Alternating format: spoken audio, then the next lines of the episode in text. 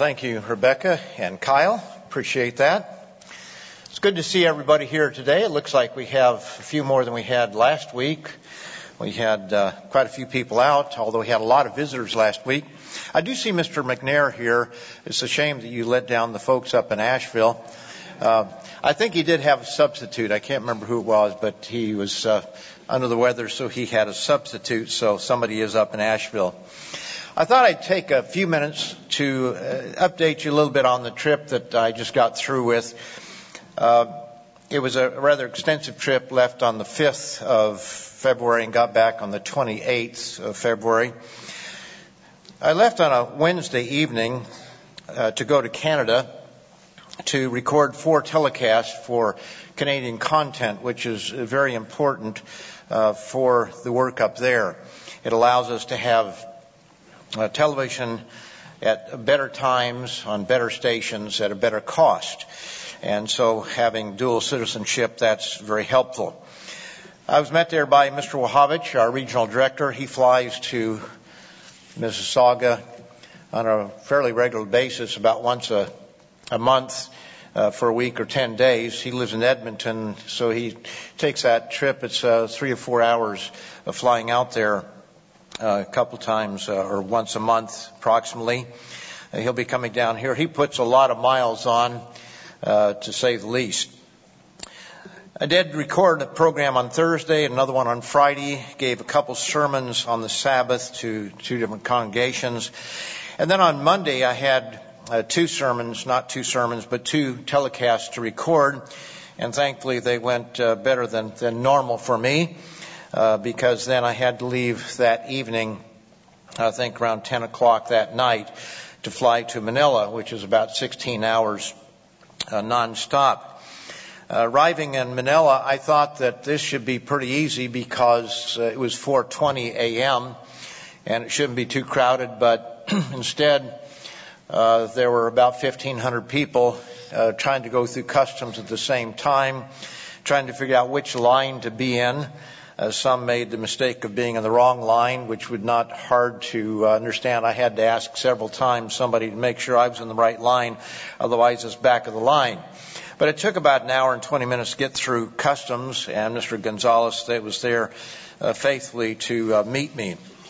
We went to the hotel where Mr. Tyler had already checked in, and that evening had a little bit of a relaxing evening, trying to recover a bit from that, from the travels. That was uh, on Wednesday. Left on Monday night. Got there on Wednesday morning, and then Thursday and Friday we had a conference, a leaders conference for all the ministers in the Philippines. It was very good to meet some of the people whose names I'd heard of for in some cases decades and never met in person. But we had a very uh, warm and, and, friendly conference there on Thursday and Friday. Uh, TWP on the Sabbath, and then that evening we had uh, Pollock meal and entertainment from the, the, locals there. A lot of uh, traditional dancing and so forth. The next morning, uh, on uh, Sunday morning, I flew to was it Sunday morning or Sunday evening? Sunday morning, I guess it was, flew to Thailand. And uh, Mr. Uh, Tyler flew there with me. And we spent uh, Monday touring some of the sites there in Bangkok. Uh, it's amazing how elaborate the architecture is and how many various forms of Buddha you can see. Uh, all gold uh, colored, sometimes painted, sometimes actual gold leaf, which people then sometimes chip off. But we had several of us there, and we did tour several places in Bangkok and went to a uh, a conference, not a conference, but a play that evening. They claim to have the tallest stage in the world, and I do believe it as well as just one of the largest stages, the, probably the largest stage I've ever seen. Very fine performance, but it is amazing how in the worship of their God, they really go all out in so many ways. And so it was, uh, it's a totally different world over there than it is that we're used to when you see statues of, of Buddha everywhere. In one particular place at the palace, uh, they have the uh, Buddha, they have uh, change garments three times a year. They have three seasons they consider over there, and they change the garment. The king of uh, Thailand, who is now living in Germany, uh, comes back about three times a year so that he can change the garment. Uh, which is made of gold, and one of them uh, worth a million dollars, literally in gold, and just uh, change the the Buddha because the Buddha can't change his own garment, uh, rather uh, in, in, incapable of that. Uh, we then flew up to Mae Sot in northern Thailand there, and Mr. Uh, Tua Bey, who is a relative of uh, Saleh Bey, a name that uh, some of us going back to worldwide days have heard of for decades. Uh, he died some years ago, but uh, Tua is a relative of his, and he is watching over our uh, work there in Thailand. We do have members in uh, Thailand. Uh, met a number of them. they were at the office of the Living Church of God Foundation. in some of these parts of the world, it's easier to be registered as a foundation uh, than as a church. It takes a little bit more owning a building, owning a lot of things to to be able to. Uh, to be able to register that way, so we have the Living Church of God Foundation. And involved with that is uh, helping out, doing good works, which we certainly are always anxious to be able to do. And so we had a couple students from Australia earlier that went there for a, a couple months and they taught English in one of the elementary schools there. School about 600 uh, students and they're taught English in their school, but they do not have native English speaking teachers. And so they enjoy having uh, others come in who are native speaking uh, English uh, people who can then uh, have the right accent and be able to teach some of the nuances of the language that their own teachers may not be able to do. So we, we toured the office, met some of the members there, and then went to one of the schools where we uh, sat down with uh, a number of individuals, including the, the acting principal at this time, uh, very uh, well-spoken uh, woman there, and we talked about what we're doing and what they're looking for. And then a principal from another school, a junior high and high school, came over and we met with her and then she invited us over to the high school and so we went there. Uh, we do have a plan for a couple students to be able to go over there this summer for two months. A couple of our living education students, uh, Kyle and Sarah. Whether they'll be able to do that, I don't know because of the uh, coronavirus, and they've already let us know that they understand that it may not be best to have somebody traveling there, so that remains up in the air right at the moment. But the idea is to have some of our students and perhaps other members from time to time in a very small way, just a couple students, a couple people, be able to go over there and help out. So it does provide an opening for us to have the church there and also gives uh, young people most of the time it'd be young people, but others, the opportunity to learn a little bit about the culture over there and to see a different part of the world. And it's a wonderful opportunity for us as well as it is for them. And they seemed very appreciative of what the foundation could do for them. In the meantime, we do service the individuals who are in the church there, and we're talking about ways to grow the church uh, as much as possible. We had a number of members come over from Burma or Myanmar, uh, Burmese individuals, and one of them was Thomas Teal Ho. Now, that's a name that I'd heard of for decades, and he was so enthusiastic and uh, told me I don't know how many times how appreciative he was of being able to meet the presiding evangelist. He would have been you know, very excited to meet Dr. Meredith or Mr. Armstrong, but first time that he'd been able to meet a presiding evangelist of the church. And yet I told him, I said, I knew of you before you ever heard of my name. Uh, he's been around a long time. And here he is an 80 year old man that uh, you would think, uh, okay, at 80 years of age, how much, how enthusiastic might he be? and we had a leadership conference there for eight Asian nations. And he got up and he spoke and told us a little bit about his area and so forth. And he said that there were uh, some of the ministers in his area that were getting on him about being Jewish and being old covenant. And you believe in Jewish holy days and these laws of clean and unclean meats and everything. You're old covenant. And he said, he replied to them, Jesus was a Jew. Peter was a Jew. Paul was a Jew. They kept these days. They observed these laws. I follow Jesus. Who do you follow? The Pope. And uh, that's about the way he said it. Now that was in English. I can only imagine what he said in his own language, how it would have come across. But uh, you talk about fire in his belly. Uh, here, here's this 80-year-old man, and he has fire in his belly, and uh, it was so uh, interesting to hear him express himself in that way. You know, he took a 19-hour bus ride plus other uh, travel to get there to the conference. And so did the other ministers and elders and, individuals and individuals, leaders uh, from from Burma. And uh, so his trip was a, certainly an arduous one, especially at that age. But it was so exciting to meet uh, Thomas Teal Ho after decades of hearing that name. We had a, a Bible study as well as the, uh, the, I was there for the beginning of the conference, wasn't able to stay for the whole thing, but uh, it was a very uh, exciting time to be able to see those individuals, old and young alike, uh, that are members of the church that are there.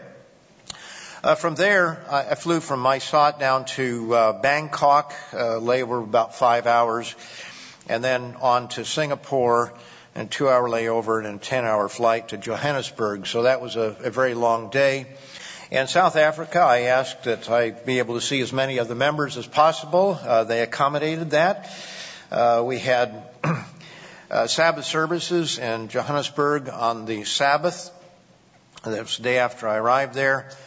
And then tomorrow's world presentation uh, the next day, flew down to Cape Town and had that uh, tomorrow's world presentation on, on Sunday.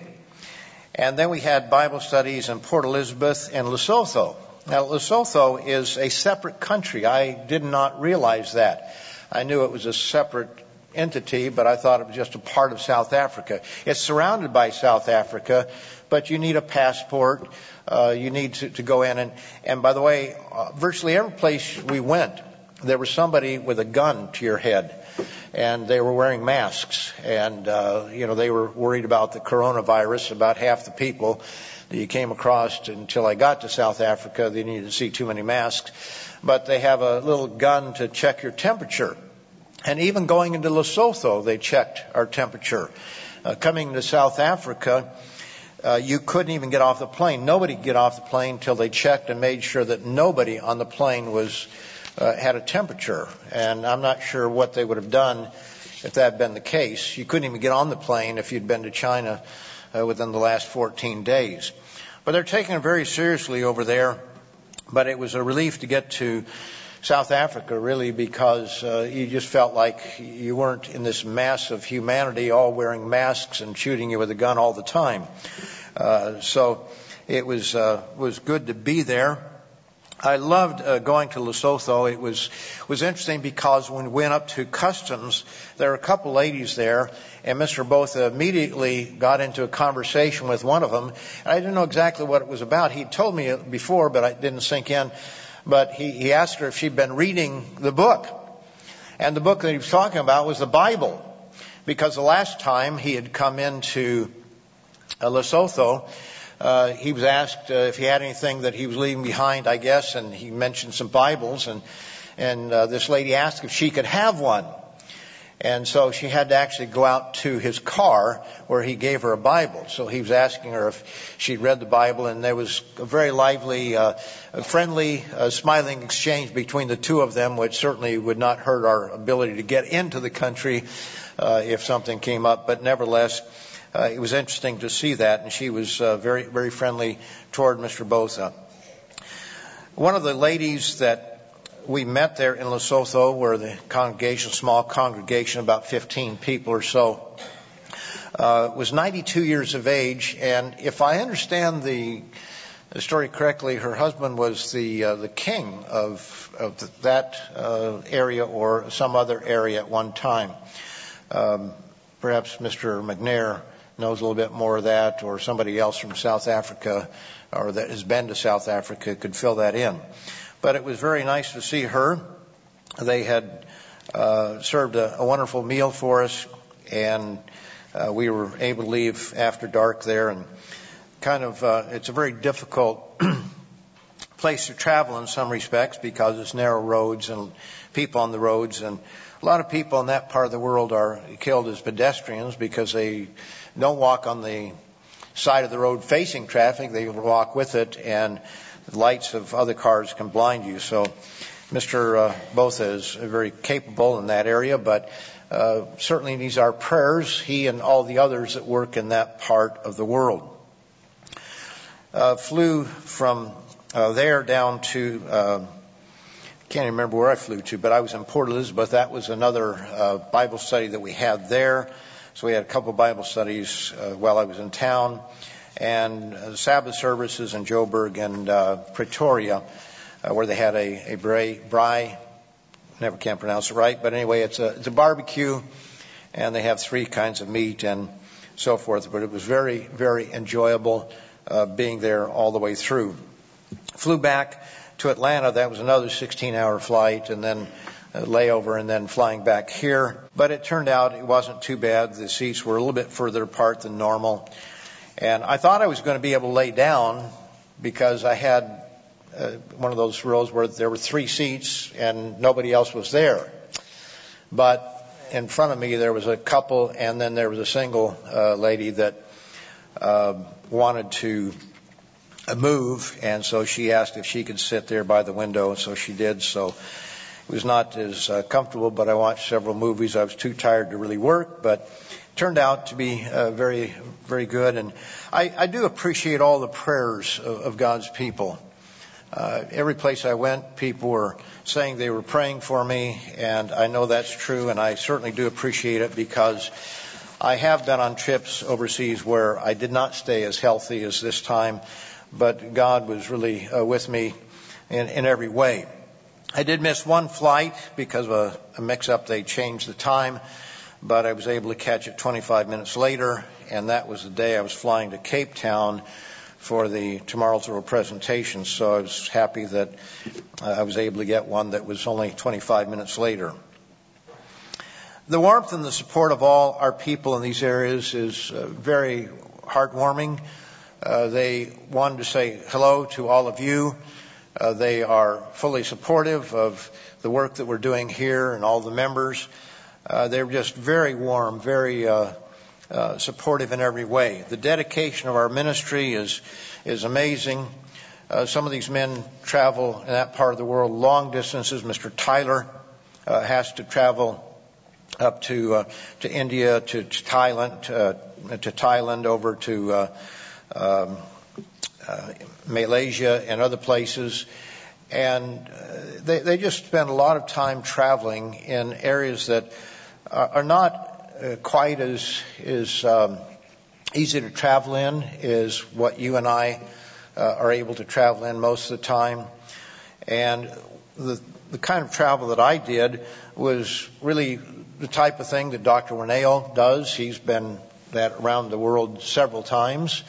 And uh, we have uh, Mr. Hernandez traveling all through Central and South America over to France from time to time. We have Mr. Peter Nathan who travels from Britain all the way down to the tip of uh, South Africa from time to time, as well as other places in Africa. Mr. Reese Ellis does a lot of travel in Africa, so uh, these men do this all the time. This was a little bit unusual for me to be able to take such an extensive trip, but they take these long trips from time to time and pretty regularly. So they certainly do need our prayers, and I hope that we will remember them in our prayers. Uh, there was a a theme that I used in most of the Bible studies that I gave while on this trip.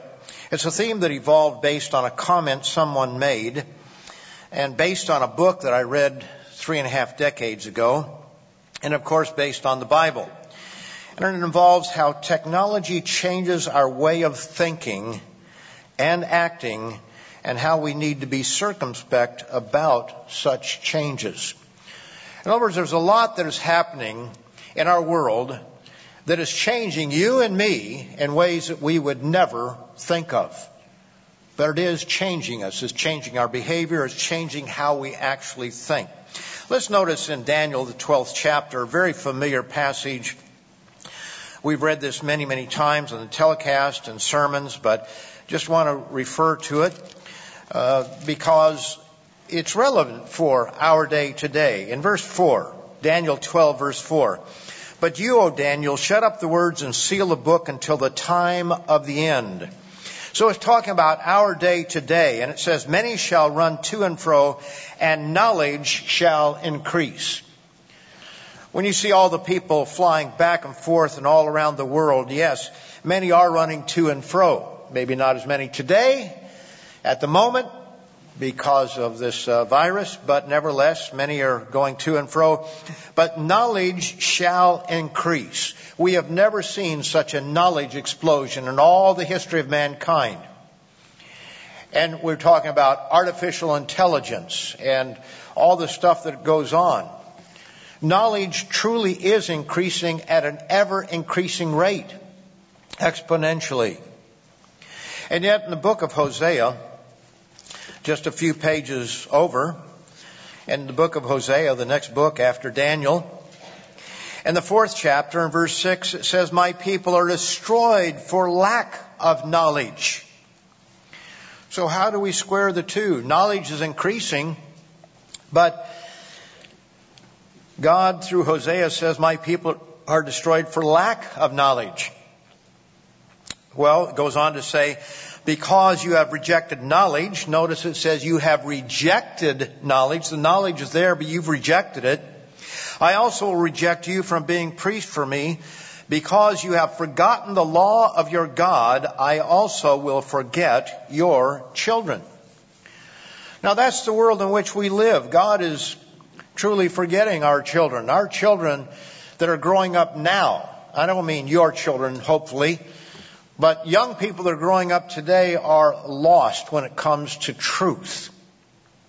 How else can we explain the socialist agenda in our country that is being swallowed by some 60% of millennials. It's hard, hard to comprehend how you can have a candidate for president in this country who is praising Venezuela and Cuba and other communist places around the world when we look at what's happened in those places. In Venezuela, they've lost, what is it, quarter of their weight, I think it is. It's either 25 pounds or 25% of their weight for lack of food or lack of the ability to buy food. That was some months ago. I don't know where they are today. But we see this, this uh, ignorance of, of history, of what's happening in the world. And yet people are buying into this sort of thing. I'm not trying to be political. This is just a fact that this agenda that has been tried in Cuba and in uh, the Soviet Union, in China. China's prospering because they got rid of that economic plan. You know, it's, it's amazing how things are changing in the world and how young people really don't understand. But the point is that they are, they are rejecting the true knowledge of God but not just the knowledge of God, but knowledge of history in general, as we shall see. And because they've rejected knowledge, God says He's going to reject them. it's sad because young people are being manipulated by leftist professors in our culture and society that really want a very different world from the world that you and I grew up in. And they're pushing this agenda of same-sex marriage, of course. I mean, that's almost passe now. But of transgenderism and all the other uh, things. And by the way, there's a good commentary by uh, Mr. Davy Crockett that just came out, I think, today. And he talks about this a little bit. Very strong commentary. We don't know what kind of pushback we'll get, but It's very interesting that he's uh, written that and it's published uh, for this weekend. But we, we see that they have rejected knowledge. I was just reading in a book uh, by Bill Bryson uh, on uh, the human body. And it's talking about blood and the red blood cells, the white blood cells, the platelets, and how the platelets are. Uh, it was only in I think in this uh, past century that they understood what they were for, what the purpose of them was. And they have to do with blood clotting. And as Michael Behe points out in his book on the subject, the, the, the, body has to protect itself. It has to clot. When something happens, you get cut. If it didn't clot, you would bleed to death. But at the same time, if it doesn't stop the clotting at a certain point, your whole body just turns into gel. You die. And, and Bryson says very interestingly, just very quick statement, he said there are 12, a, at least 12, I think is the way he says it, uh, checks or uh, what, what's the word that he uses? Uh, 12 uh, safeguards involved in the clotting system. Now, how did that evolve? We have come to the place where we can see what happens within the cell. We can see the marvels of life itself. And that knowledge is being rejected and being substituted with the power of evolution. It's such a powerful thing, evolution. Over in Romans, the first chapter, again, a very familiar scripture. And verse 18, it says, For the wrath of God Romans 1:18 For the wrath of God is revealed from heaven against all ungodliness and unrighteousness of men who suppress the truth in unrighteousness. And that's what we see today. We see a lot of knowledge out there, but we see a suppression of the truth, whether it be moral truth or just truths that are inconvenient for this leftist agenda that we see in our modern world. We see the pro-life movement being squelched, but we see a promotion of the idea of abortion. It's there everywhere. Over in Isaiah, the 59th chapter, Isaiah 59, I know that sometimes people think, well, this, this is sounding political. This is, this is a moral issue, whether it be abortion, whether it be same-sex marriage, whether it be transgenderism, and a whole lot of other things. These are moral issues, and these are being squelched and rejected, and other ideas are being substituted uh, in their favor or in favor of these behaviors that are contrary to the law of God. And verse 13, Isaiah 59 verse 13 says, in transgressing and lying against the eternal. Yes, they lie. And departing from God, speaking oppression and revolt, conceiving and uttering from the heart words of falsehood. Notice, conceiving and uttering from the heart words of falsehood. They conceive these things. They think these things up. We hear about fake news, and fake news goes across all political barriers or sides of things. But we hear these things, and these, these are conceived. These are thought up. These are things that, that they think of and then they utter them from the heart. Words of falsehood. Justice is turned back and righteousness stands afar off. If you want to know what justice is and how it's been turned back, just ask Jack Phillips, the fellow that bakes cakes in uh, Colorado. Yes, he's won uh, eventually after about seven years of persecution, but at what cost? Was there any real justice in that? And there are others that have experienced that. Justice is turned back and righteousness stands afar off. For truth is fallen in the street and equity cannot enter, so truth fails and he who departs from evil makes himself a prey. We see that happening in our world. Over in Jeremiah, just a few pages over again, Jeremiah the fourth chapter and verse 22 describes our world today. He says, "For my people are foolish." Jeremiah 4:22. My people are foolish.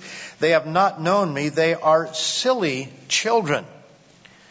And they have no understanding. They are wise to do evil, but to do good they have no knowledge. Now, why is it that they are silly children? Why is it that they have no understanding? And they're wise to do evil, but to do good they don't know. I read a book about 35 years ago by uh, Neil Postman. He was titled Amusing Ourselves to Death Public Discourse in the Age of Show Business. And in the book, it's, it's the first 40 pages are tough. It's, it, it's, it's, at least they were tough for me. It might not be tough for you, okay? But they were tough for me to read the first 40 pages because I really did, he used vocabulary I wasn't used to hearing. And after you get through that, it becomes interesting and one of the most influential books that I've personally read. It's not a long book. It's a pretty short read in one sense, but you just have to stick with it for a bit.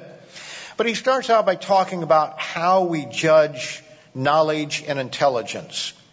And he uses the example, as I recall, of Solomon over in 1 Kings, the fourth chapter. I don't think he actually turned to the scriptures, but he did refer to this in a general sense. 1 Kings 4 and verse 29, it says, And God gave Solomon wisdom and exceedingly great understanding and largeness of heart like the sand on the seashore. Thus Solomon's wisdom excelled the wisdom of all the men of the east and all the wisdom of Egypt, for he was wiser than all men, than Ethan the Ezrahite and Heman, uh, and another uh, couple individuals, and his fame was in all the surrounding nations. Now, how was he described as being intelligent? And obviously his intelligence went beyond this. But as Postman was pointing out, that a person who knew a lot of proverbs at one time was considered a very intelligent person. Uh, you, you, kind of see that a little bit with uh, Confucius. A lot of proverbs. He was considered a wise man. He had a lot of proverbs and aphorisms and so forth. It says, uh, he spoke 3,000 proverbs, and his songs were 1,005. But he also spoke of trees, from cedar trees, and animals, and birds, and creeping things, and fish. He had a, a, a wide uh, scope of knowledge about a whole lot of things. But the point that Postman was making not so much just about Solomon, but there was a time when there was not as much writing, or was not readily, readily available. And so if you were able to quote Proverbs, that you were considered to be an intelligent person. And he traces it down through history to a more modern time when you were considered intelligent if you could read and write. Now, a person who could not read or write was not considered uh, all that intelligent, but there are people that couldn't read and write, but they could do a lot of things in a physical way that someone who could read and write would not be able to do. So you could be able to read and write and be dumb as a bag of rocks in some ways when it comes to practical things. But that's the way that we evaluate intelligence. Now coming down to our age, he brought it down to the telegraph because when the telegraph came in, we could find out what was happening way over there. From here, we could find out that, you know, Mrs. McGillicuddy's cat died in a fire. And who cares? But we, we learn those things. We can find out about those things. They're, they're there. And so the telegraph brought news from far to, you know, think about things that we really, they have no effect on our life at all. Now, this brought us, as he brought out, to the age of trivial pursuit. Where when you have a man who's on jeopardy, as an example, who wins 26 times in a row, we think he's intelligent. Now he's good at pressing the buzzer at the right time and he has a lot of, lot of facts about a lot of different things. But what does he know in the context of everything? What does he know about the context of things? We had the game Trivial Pursuit. And people that were good at Trivial Pursuit were thought of as being intelligent. Oh, that person's smart might say it that way. He's smart. He knows all these little facts about a lot of things that have no connection necessarily. We have newer means of communication that make it possible that we can sit in, say, Charlotte right here. We can read an electronic version of, uh, of a London newspaper about a fire in Australia. So we read it here, but it comes from London, but it's about something that happens on the other side of the world. We, the accuracy of which may be questioned by those who are closer to the, the scene. It may be correct, it may not be correct. But how are we going to know for sure as we sit here? We read those things. Now, just as the telegraph changed our world, so have other technologies radically changed who we are and how we think, and without realizing it. I'll bring some of these threads together here in a minute. But let me give you an example. My wife and I were driving from Wisconsin Dells after a, a Bible study or Sabbath service, I guess it was, one time down to Dubuque, Iowa. And we cut across country and we were getting I don't know, 50 miles out or so. We had a Bible study later that uh, the, the next day, and so I thought, well, maybe we better check in, see if we can find a motel. So I stopped at this hotel, and uh, they were full. So I drove a little further, and there was another hotel, and they were full. And we began to realize there was something going on here, and asked a few questions. And I don't know if it was a prom night or something, but it was some big event. And as we are basically told, the hotels for miles around were taken up. And so we drove by a bed and breakfast place. And I'm getting a little bit desperate at this time. We've got to find a place to stay. And so I, I knocked on the door or rung the doorbell, and this fellow came to the door. He had a beard, and and I said uh, two questions: Do you have a room, and how much? Wasn't really no hello or anything like that. And he was kind of taken back, and he he said, well, he said, uh, no, we don't have any room. And uh, the price, he gave me the price. He said, but would you like to come and look at the place? Well, I felt kind of bad because I had been a little bit abrupt with him. So I thought, okay, I'll, I'll go in and he'll show me a room and that'll be it. So I went in and he started talking and pretty and I said, well, I, I've got to go. I, my wife's out in the car. And he said, oh, we'll bring her in. Well, so I did. I went and got her and we came in. And he ushered us into this room and he flipped the light on. That was key. He flipped the lights on. Because before we could sit down, he began to explain that these lights were very special lights. They were very old. And you could not replace them. You could have them repaired, but you had to send them off to some place where they would repair them or refurbish them and that's why he rarely turned these lights on. In other words, I'm turning this on for a special occasion. Now, how do you leave at that point? So he invited us to sit down, and we sat down and we talked. And you know, it was one of the, the one of the most interesting conversations. It was we stayed there a good hour. We didn't find a place to stay until about 50 miles on the other side of Dubuque, but we we uh, did find a place eventually late at night, one o'clock in the morning or something. But it was an interesting conversation. And he was talking about how our world has changed and how the owner of this house, who was a uh, cabinet member in one of the president's, I don't remember which one, uh, president's cabinet, Uh, always had time for people. Because you see, they used to sit out on the porch in the cool of the day in the summer. And neighbors would come by and they would talk. And that was something that our world was losing. And we, we discussed a number of things, and he pointed out two things that are so obvious to all of us if we think about it. And that is, two things changed.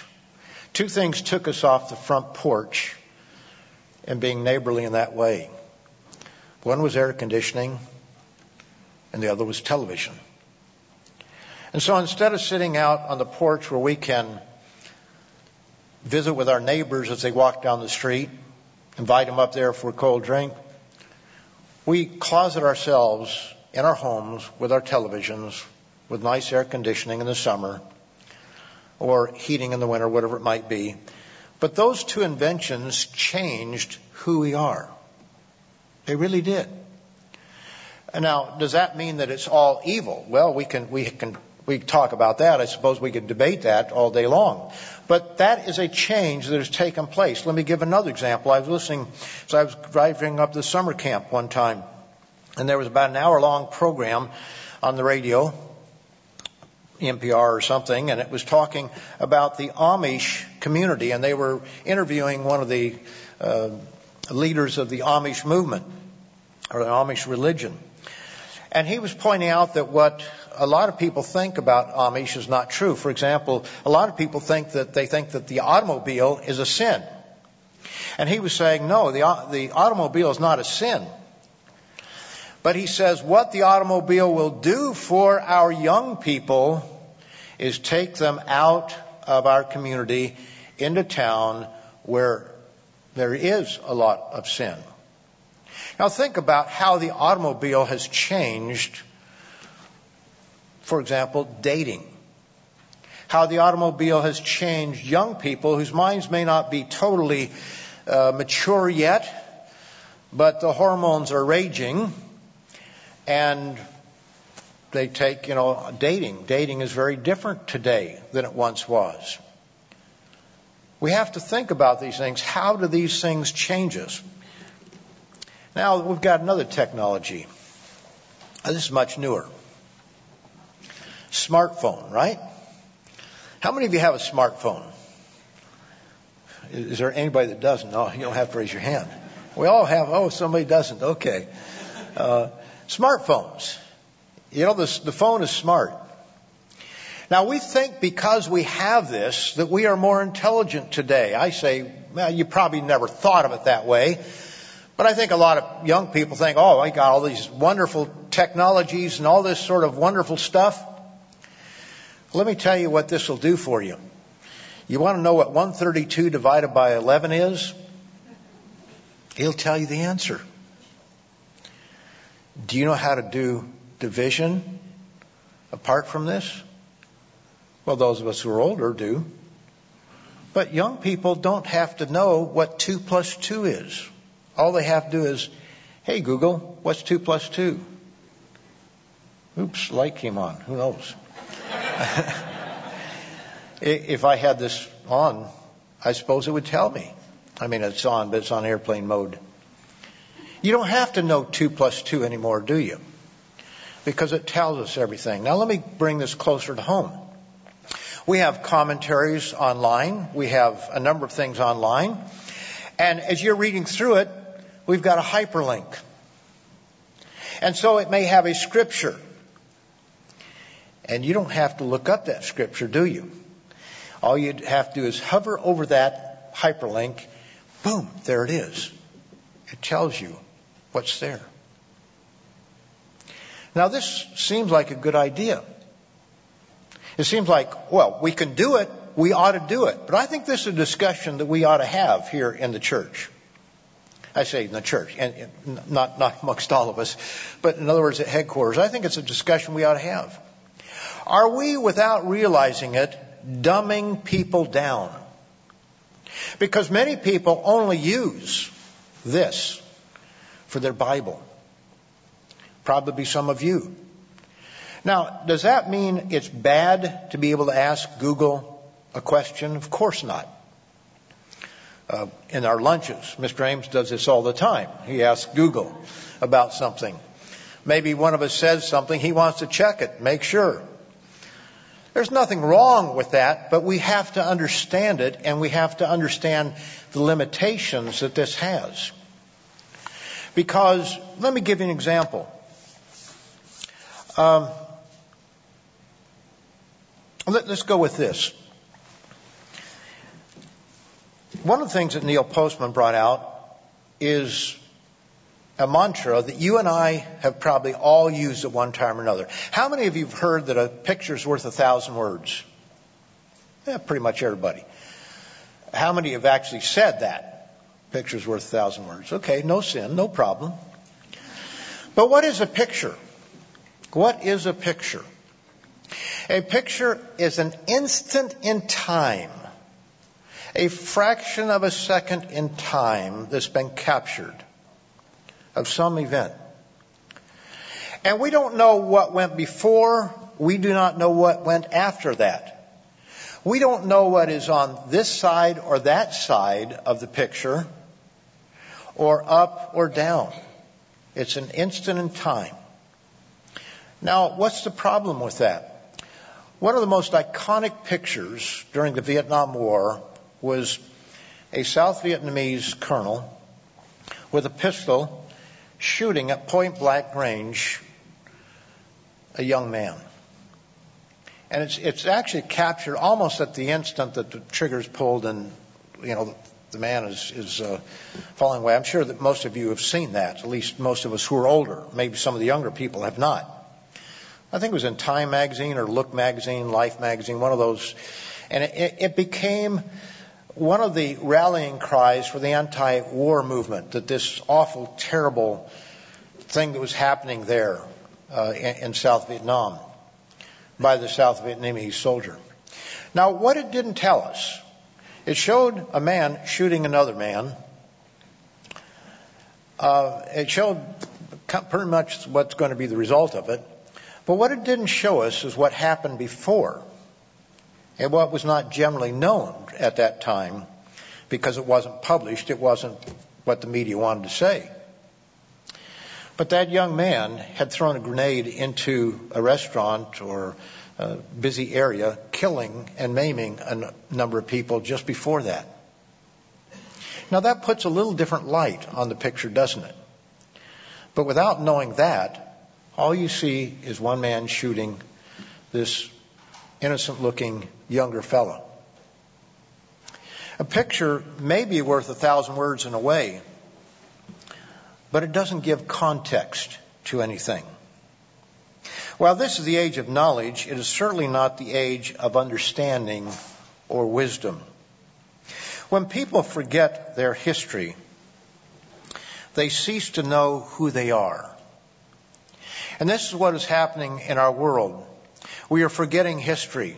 Just read something the other day how, uh, at least according to one person, he feels that Germany never lost and never learned the lesson. The United States, where we are, we haven't learned the lessons of history as we become, in some cases, more isolationist, as we encourage the Europeans to rearm, as we pull back from the alliances that we've had there. We've not learned the lessons of history. There's so many things that we are forgetting in our world today. In Isaiah, the first chapter, Isaiah 1 and verse 2. Isaiah 1 and verse 2 it says, Hear, O heavens, and give ear, O earth. For the Eternal has spoken, I have nourished and brought up children, and they have rebelled against me. Verse 3, The ox knows its owner, and the donkey its master's crib, but Israel does not know, my people do not consider. In other words, Israel during the time of Isaiah, how much more so today, have forgotten where they came from. They forgot about the Exodus. They forgot about the God who has blessed them. We have forgotten who our God is. We are beginning to worship other gods and reject God in general. Alas, sinful nation, O people, a people laden with iniquity, a brood of evildoers, children who are corrupters. They have forsaken the Lord, and they have provoked to anger the Holy One of Israel. They have turned away backward. Why should you be stricken again? He says, verse 5. You will revolt more and more. The whole head is sick, and the whole heart faints. From the sole of the foot even to the head, there's no soundness in it but wounds and bruises and putrefying sores. They've not been closed up or bound up or soothed with ointment. When we look at our world, when we look at America as an example, because I can't speak for every nation at this time, but certainly America, we, we see nothing but trouble in our world. Yes, we've got a great economy, but we have a $23 trillion debt. How, how, do we, how do we square that? We've got lots of jobs, but we've got something that's brewing out there sooner or later is going to come back to bite us. Your country is desolate. Your cities are burned with fire. Strangers devour your land in your presence, and it is desolate as overthrown by strangers. We've had a few cities burned by fire, literally fire in Australia and Canada, the United States, out in Paradise, California. Uh, what's the one up there in uh, Fort McMurray in, in Canada? Uh, places in Australia have lost parts of their cities. Certainly a lot of land. So the daughter of Zion is left as a booth in a vineyard, as a hut in a garden of cucumbers, as a besieged city. Unless the Lord of hosts had left us a very small remnant, we should have become like Sodom. We would have been made like Gomorrah. And he says, Hear the word of the Lord, you rulers of Sodom. Give ear to the law of our God, you people of Gomorrah. That's our world. It's interesting that the Gentiles in this world are the ones who are upset about the changes taking place more than we are. Some of the African nations, they don't put up with some of this stuff. One of the candidates for president uh, cannot get the black vote because uh, lifestyle. They just don't want, they don't want that. We, we keep pushing for other countries to be like us in immorality, and not the rest, the rest of the world is not accepting it. Now some of it is. The Israelite nations are. Some of the Gentile nations, but much of the world does not agree with our lifestyle, with what we are promoting, the culture that we have. That's one of the problems we have much of the, the uh, Islamic world. They see us going in a direction they don't want their people to go. Over in Deuteronomy 32, Deuteronomy 32, and verse 15,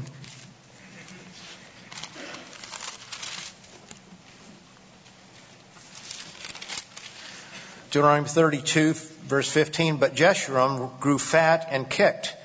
You grew fat, you grew thick you are obese.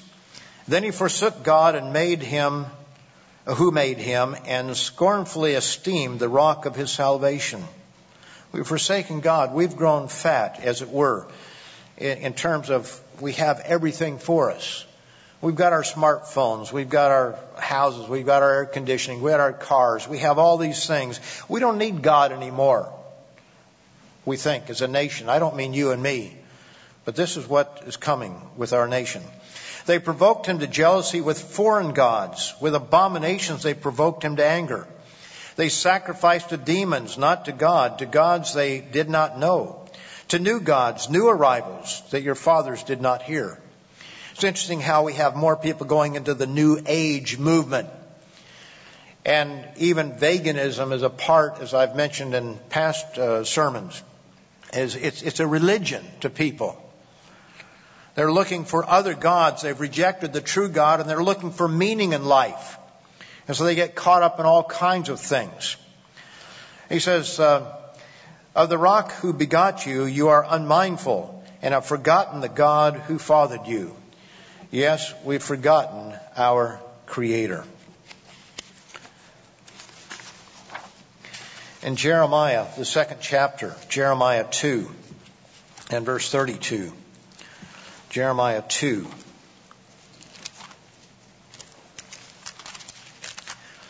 And verse 32. It says, Can a virgin forget her ornaments or a bride her attire? Yet my people have forgotten me days without number. Our people, our Israelitish people especially, have forgotten God. Many of the other countries around this world never really knew God. But much of the southern hemisphere is condemning the northern hemisphere for a rejection of the God that we tried to teach them about.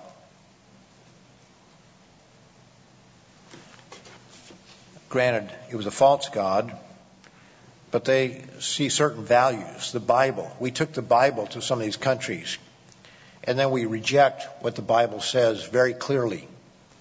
And they're taking them to task, the Catholic Church and the Protestant world as, as well. Context in history, which, by the way, is the title of the sermon, Context in History, is important. When you read through the Bible, you find an interesting thing that used to bother me a little bit because I'm a bit lazy at times. And that is that an individual would go down through the whole history in rehearsing something. As an example, Stephen, when he was before the, the individuals that were going to stone him, rehearsed the history of Israel. He just went, read, read there, there for yourself, Acts the seventh chapter. He goes down through that history. But that's not the only place. In Psalm 78, fairly lengthy psalm, it does the same thing. Let's turn over to Psalm 105. And we'll look at this one. I don't have time for the whole psalm. It's 45 verses. But notice what it says, beginning in verse 1. Oh, give thanks to the Lord. Call upon his name. Make known his deeds among the peoples. Sing to him, sing psalms to him. Talk of all his wondrous works. Now, what are his works that it's going to talk about here? It says, Glory in his holy name. Let the hearts of those rejoice who seek the Lord. We sing that in a song. Seek the Lord and his strength. Seek his face evermore. Remember his marvelous works which he has done, his wonders, and the judgments of his mouth. O seed of Abraham, his servant, you children of Jacob, his chosen one. So it goes right back to Abraham and to Jacob. He is the eternal our God. Verse 7, his judgments are in all the earth. He remembers his covenant forever, looking back to the covenant that was made. He remembers his covenant forever, the word which he commanded for a thousand generations, the covenant which he made with Abraham and his oath to Isaac and confirmed it to Jacob for a statute. So it goes right back to the beginning of Israel. Now this is some, what, 500 years later? Uh, one of our scholars, I'm sure, can tell us exactly what it was, but if the Exodus took place around 1440 or thereabouts, uh, Solomon, you know, at the temple was uh, uh, 960 or something like that. I forget the exact date. 960, I believe, was. We, we've come some hundreds of years, longer than the United States has been a nation. And yet, it's looking back to the beginning, looking back to the foundation. What are we doing in our world today? We're looking back to the Constitution, looking back to the founding of our nation because we are forgetting the founding of this nation. And I'm not praising and saying that everything was great about the founding of this nation. It was a democracy. It was not God's way of life. It was not the Bible. The Constitution is not the Bible. I understand that. But we as a people are forgetting where we came from. And that's in a physical sense. How much more have we forgotten where we came from when it came to the Bible? Verse 11, saying to you, I will give the land of Canaan as the, the allotment of your inheritance when you, uh, they were few in number, indeed very few, and strangers in it. When they went from one nation to another, from one kingdom to another people, he permitted no one to do them wrong. Yes, he rebuked kings for their sake, saying, Do not touch my anointed ones and do my prophets no harm. And, and, then it goes down through here and it talks about the Exodus. Verse 26, he sent Moses his servant and Aaron whom he had chosen. And they performed signs and wonders and, and so forth. It just goes down through the history of where they came from. And this is what our people are forgetting, and we must never forget where we come from. The truths that we have. We must know where we come from. You can read in uh, Deuteronomy, the first uh, couple verses, Deuteronomy uh, 1, verses 2 and 3. Just notice that. The whole book of Deuteronomy is a rehearsing of what happened in the laws and, and so forth after 40 years in the wilderness. Notice it says, verse 2, it's 11 days journey from Horeb by way of Mount Seir to Kadesh Barnea. And it came to pass in the 40th year, in the 11th month, on the first day of the month, that Moses spoke to the children of Israel. So it was 11 days journey and it took him 40 years to make it. It's really what he's saying there. That's what he's saying. That's what he's pointing out there. And then he shows why. He goes through all these things. He says, look, when you are uh, blessed with all these things, when you have homes that you didn't build and fields that you didn't start out and plant and vineyards and all this sort of thing, don't get fat and, and self-satisfied. Don't forget the God who gave it to you. You can go down through Paul's defenses of himself in Acts the 22nd chapter and Acts 26. You can read Hebrews, the 11th chapter, how Paul, in that particular chapter, rehearses the people of faith, starting at the beginning and going all the way through. We read in 2 Peter, the second chapter, how he goes back to the angels, prehistory, you might say, or pre-Adam, uh, and how they left their first estate. He talks about the pre-flood world. He talks about Sodom. He takes us back to those things to remind us of what the consequences are when we forget it. He tells us in Deuteronomy, the 17th chapter, that the king was to write out the book of the law and read daily from it. Now, why is all this important to us? Well, I said, Google can answer 132 divided by 11. But do we understand the context of it? Do we understand how that answer is derived? I went down here this cookout burger. That's not here, just uh, up the street from the office one time. And I bought a hamburger and I had French fries and coleslaw and a soft drink. It was five dollars and twenty-seven cents. So I gave the man twenty dollars, a twenty dollar bill, and twenty-seven cents. He gave me five fives back. Do the math. Either you're asleep or you can't do math. I don't know which it is here. It's uh, well, I had to tell him that uh, he'd given me too much. Now, maybe, maybe things happen. I mean, we all make mistakes.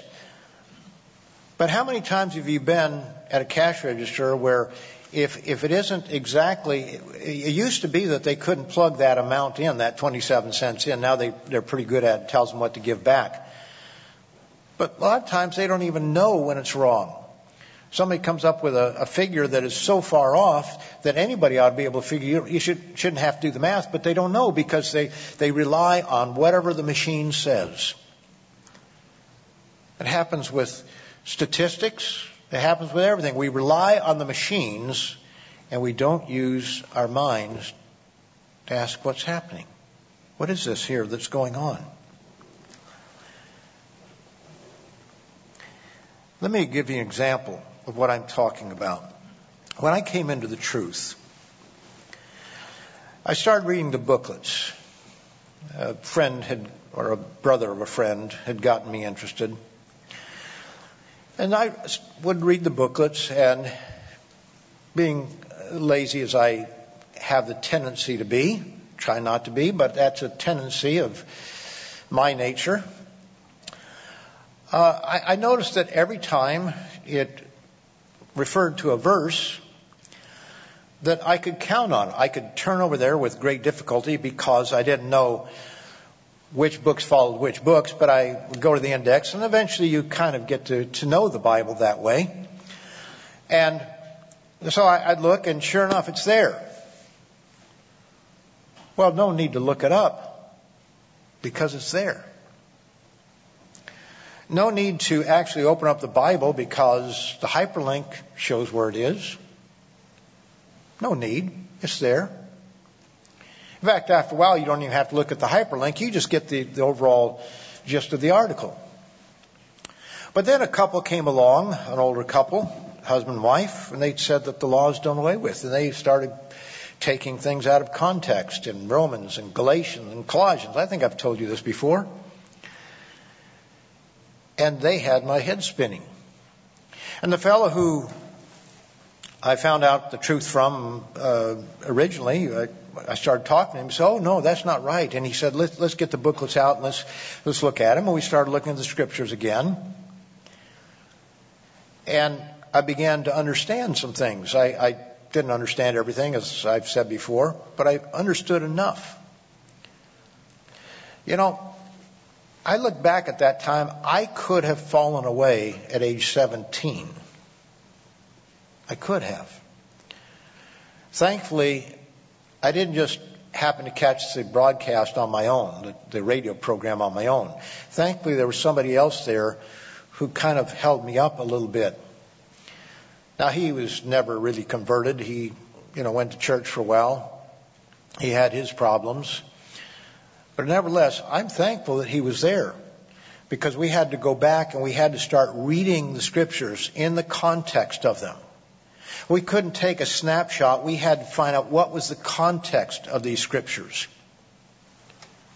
That's so important. Electronic Bibles have their place, but they can be deceptive. For those who use their electronic Bibles, do you know the books of the Bible in order? Perhaps. Do you have an overview of how the Bible is put together? You know, there's something about having something in your hands and, being able to, to read through and see from one book to the next. You see, if I just look up a scripture and I don't turn to anything, I can, yes, I can read what's before and what's after, but at least on my, uh, my computer, if I go to the book of, of Numbers, then I have to come out and go into the book of Deuteronomy, but I might not see the connection between those two books. I might not, for example, in reading Exodus, the uh, 49th chapter, or 40, I'm sorry, 30, 39th chapter, 40th chapter, I'll get it right. Exodus 40, see, I can find it because I'm, I'm passing through here. Uh, Exodus 40, verse 17. It came to pass in the first month of the second year, on the first day of the month, that the tabernacle was raised up. So that tells us at the end of the of the year. It's the first day of the uh, first month of the second year. The tabernacle is raised up. And so I can begin to see that all of this that we have in Exodus, from Exodus 12 onward, is a period of one year. And then you read over in Deuteronomy at the beginning there, and it says it came pass in the 40th year, the 11th month, the first day. You begin to understand that. Do you know why, for example, the book of Ruth is found where it's found? Let's go over to the book of Ruth. Why is the book of Ruth found in the way that we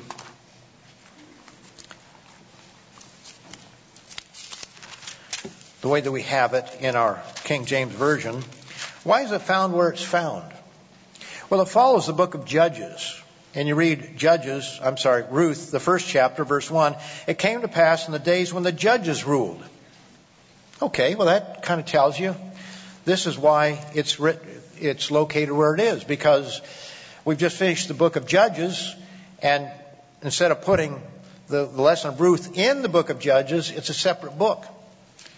But why else is it? If we go to the end of the book, only four chapters, it says, Now this is the genealogy of Perez, and then it gives the genealogy of these various people. Verse 21, Salmon begat Boaz, Boaz begat Obed. Boaz was one of the individuals here that's so important.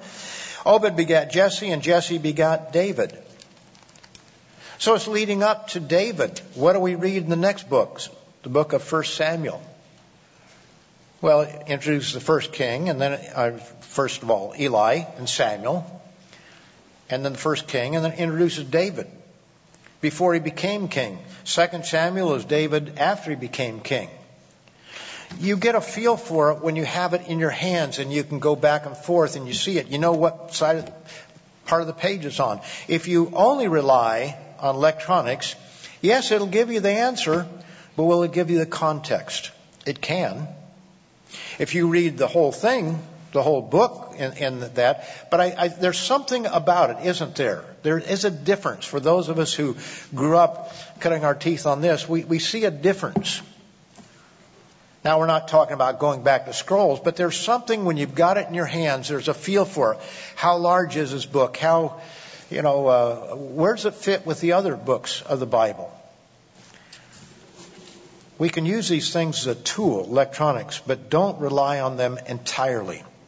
Do we understand? The point is how technology changes our lives, changes how we think, changes how we act.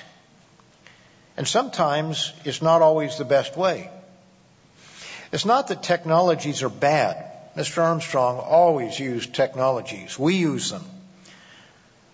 But we have to understand the limitations of technologies. Pictures are wonderful, but we must understand the limitations of pictures if we're going to use those pictures to change the way that we think about something. The article that I wrote, Tame the Social Media Monster, March, April 2018, Tomorrow's World. I'd encourage you to go back and read that and not just read it and say, okay, that's interesting information, but begin to think, okay, here are these individuals who've created the internet and social media, and they're saying we've unleashed a monster. What do they mean by that? In what way have they done so? And how does that affect me? The Devil's Deadly Deceptions, March, April 2019, Tomorrow's World. Another article that would do us well to read. I would encourage you, if you haven't done so, to go on the internet and, and listen to the sermon. If you missed it here, I gave it here, but a sermon that I gave, the Serpent's Infomercial how he is playing us like a fiddle. And we've got to be not only smart enough, but spiritually mature enough to see what he's doing. He is selling something, and a lot of people, even in the church, are buying it. Satan's Alternative Universe was the other one I was going to mention by Dr. Meredith, July, August 2016. These articles are more than just an article to read. They are articles that we need to meditate on, that we need to think about, and we need to ask ourselves some very hard questions. How are these things affecting us? Sometimes the most dangerous of Satan's devices are the ones that are the least obvious. Pornography, we know that's from Satan. Same sex marriage, we know that's from Satan.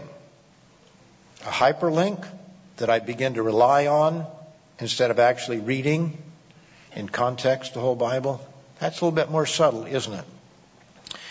We live in an ever evolving world. It's easy to allow technology to mold and fashion us. So it's important to think and to meditate. It's important to be grounded in spiritual truth. Don't always take the easy way. I did for a short period of time early in life, and it could have cost me everything because I was taking the easy way. Don't allow Satan to lead you about as a bull with a ring in your nose because that's what he's doing with the world. Walk circumspectly, no history, no context, especially in terms of the Bible.